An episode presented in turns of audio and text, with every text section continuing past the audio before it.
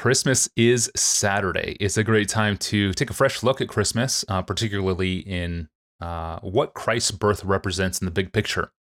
As the Apostle Paul says of us, us Christians, we are those, quote, on whom the end of the ages has come, end quote. 1 Corinthians 10 11.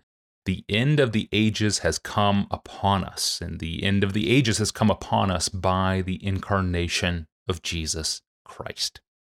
This is a big concept. It's a hard one, but it's worth the time. Theologian Richard Gaffin has developed this point really well in a really good book, his magnum opus, coming out next year, titled In the Fullness of Time An Introduction to the Biblical Theology of Acts and Paul.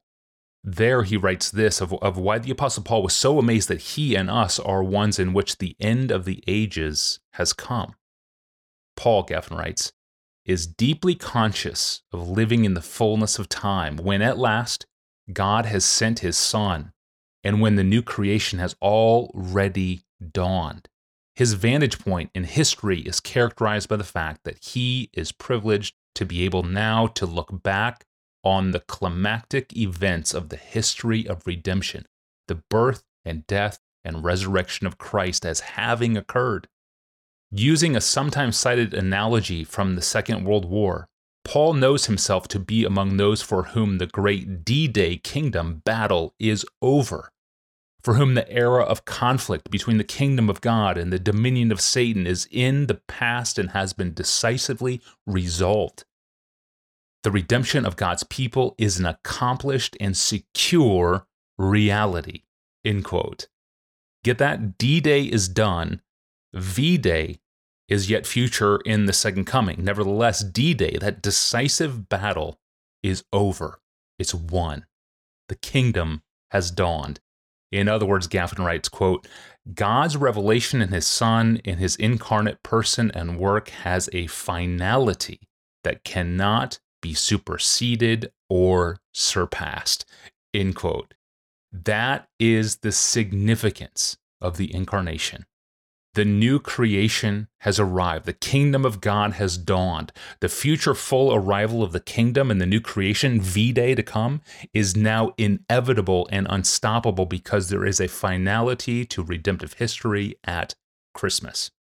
Paul never lost his amazement at this that something climactic, something decisive, something marking the end of time happened in a dusty manger in Bethlehem to use the Apostle Paul's very words, quote, when the fullness of time had come, God sent forth his Son, born of woman, born under the law, to redeem those who were under the law so that we might receive adoption as sons.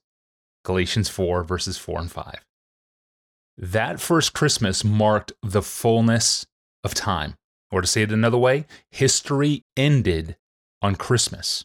As John Piper explains in this clip from his 1981 Christmas sermon preached 40 years ago. 40 years ago. Here's 35 year old John Piper. The meaning of Christmas was a total blur for some 30 years until the apostles broke through to the insight that, oh, this is the, the first half of the final act of redemption, and the second half will only come later. And when they finally saw that, God counted them prepared to interpret Christmas for us. And that's what they did in the New Testament, interpreting the incarnation in view of the second coming. Now, everything they wrote in their interpretation of the incarnation has a trademark about it. A very unusual trademark that stamps it as apostolic, the words of the apostles. The trademark is that even though the apostles looked forward to the second appearance of the coming of the Messiah, they nevertheless called the first appearing of the Messiah the end of the ages. History ended at Christmas. That's the trademark of the apostles. They do not treat Christmas as just another bend in the river of redemptive history. With Christmas comes the end. Let me show you some examples of where this trademark is found.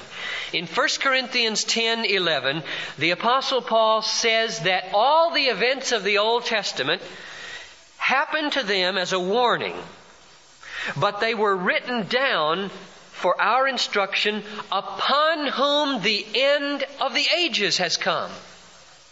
That's Paul speaking 2,000 years ago. The end of the ages has fallen upon us. The Apostle Peter, do you remember what he said when he stood up on Pentecost to interpret what was happening in the fall of the Holy Spirit? He said, quoting Joel, this is what was spoken by the prophet Joel. In the last days it shall be, God declares, that I will pour out my spirit.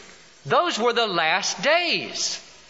Again, the Apostle Peter, in his first letter, wrote in the text that was read earlier in chapter 1, verse 20, that Christ was destined before the foundation of the world, but was made manifest at the end of the times for our sake. Manifest at the end of the times. The appearing of Jesus at Christmas marked the end of the times, or as Paul called it, the end of the ages. One other text from Hebrews 9:26, which is especially important because here the two comings of the Messiah are held side by side, and still the first one is called the end. Hebrews 9:26 Christ has appeared once for all at the end of the age to put away sin by the sacrifice of himself. And just as it is appointed unto men once to die and after that the judgment, so Christ having offered having been offered once to bear the sins of many will appear a second time, not to deal with sin, but to save those who are eagerly waiting for him. Now, what this text shows is that even though time had elapsed between Christmas and the writing of Hebrews, and he looked forward to another uncertain elapse of time till that second appearing, nevertheless, he still looked back and said that first coming was the end of the age. That's the trademark of the apostles. That's the way they thought about Christmas. And I think the Holy Spirit preserves that trademark for us because there is a tremendously important truth in it. Namely, don't trivialize Christmas into just another great event in the stream of redemptive history. Creation out of nothing was an awesome event. I try to imagine what the angels thought when matter, the universe, flashed into existence at the Word of God. Never had imagined such a thing. And there it was. The fall was an awful event that shook creation. The Exodus was an amazing display of power and love.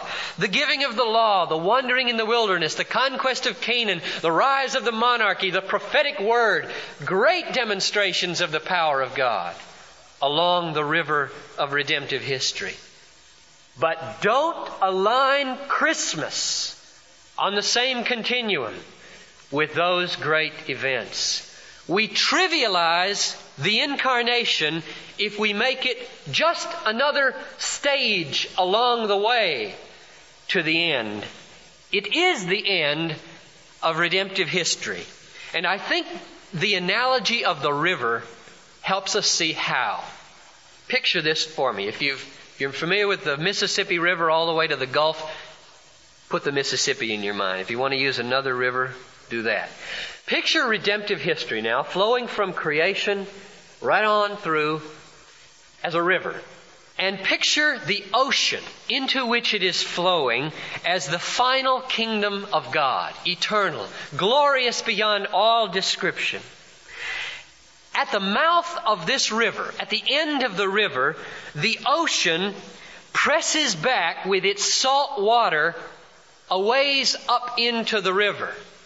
I've always wondered what kind of fish live in this no man's land where the fresh water and the salt water are mingling, where the river meets the ocean.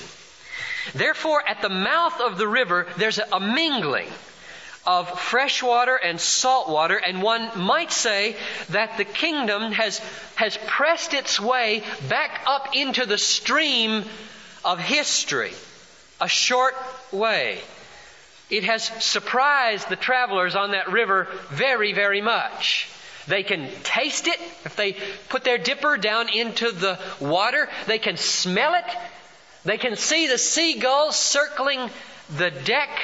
The end has come upon them, even though they're still on the river. Christmas is not just another bend in that river. Christmas is the arrival of the salt water of the kingdom back up into the river for a ways. And that salt water is beckoning us, welcoming us, alluring us on out into the deep. Christmas is not just another great bend in the river, it is the end of the river. Let down your dipper.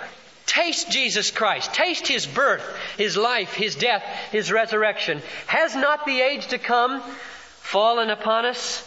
Has not the kingdom arrived? Do you not taste the powers of the age to come? I think those who can taste it lift up their eyes and they see a big blue bow on the horizon between sky and ocean.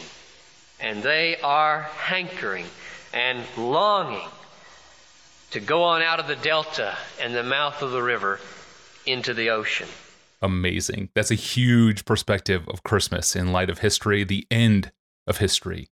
That clip was taken from John Piper's sermon on December 20th, 1981, titled Christmas as the End of History. 40 years ago. Piper was just 35 years old. This clip is older than Piper was when he preached it. That's funny. Well, 40 years later, that preacher is 75 years old now, and I'm going to ask Pastor John uh, about what makes Christmas precious to him all these decades later. I'll ask him that on Christmas Eve when we return on Friday. I'm your host, Tony Reinke, and we will see you back here next time for that. Thanks for listening.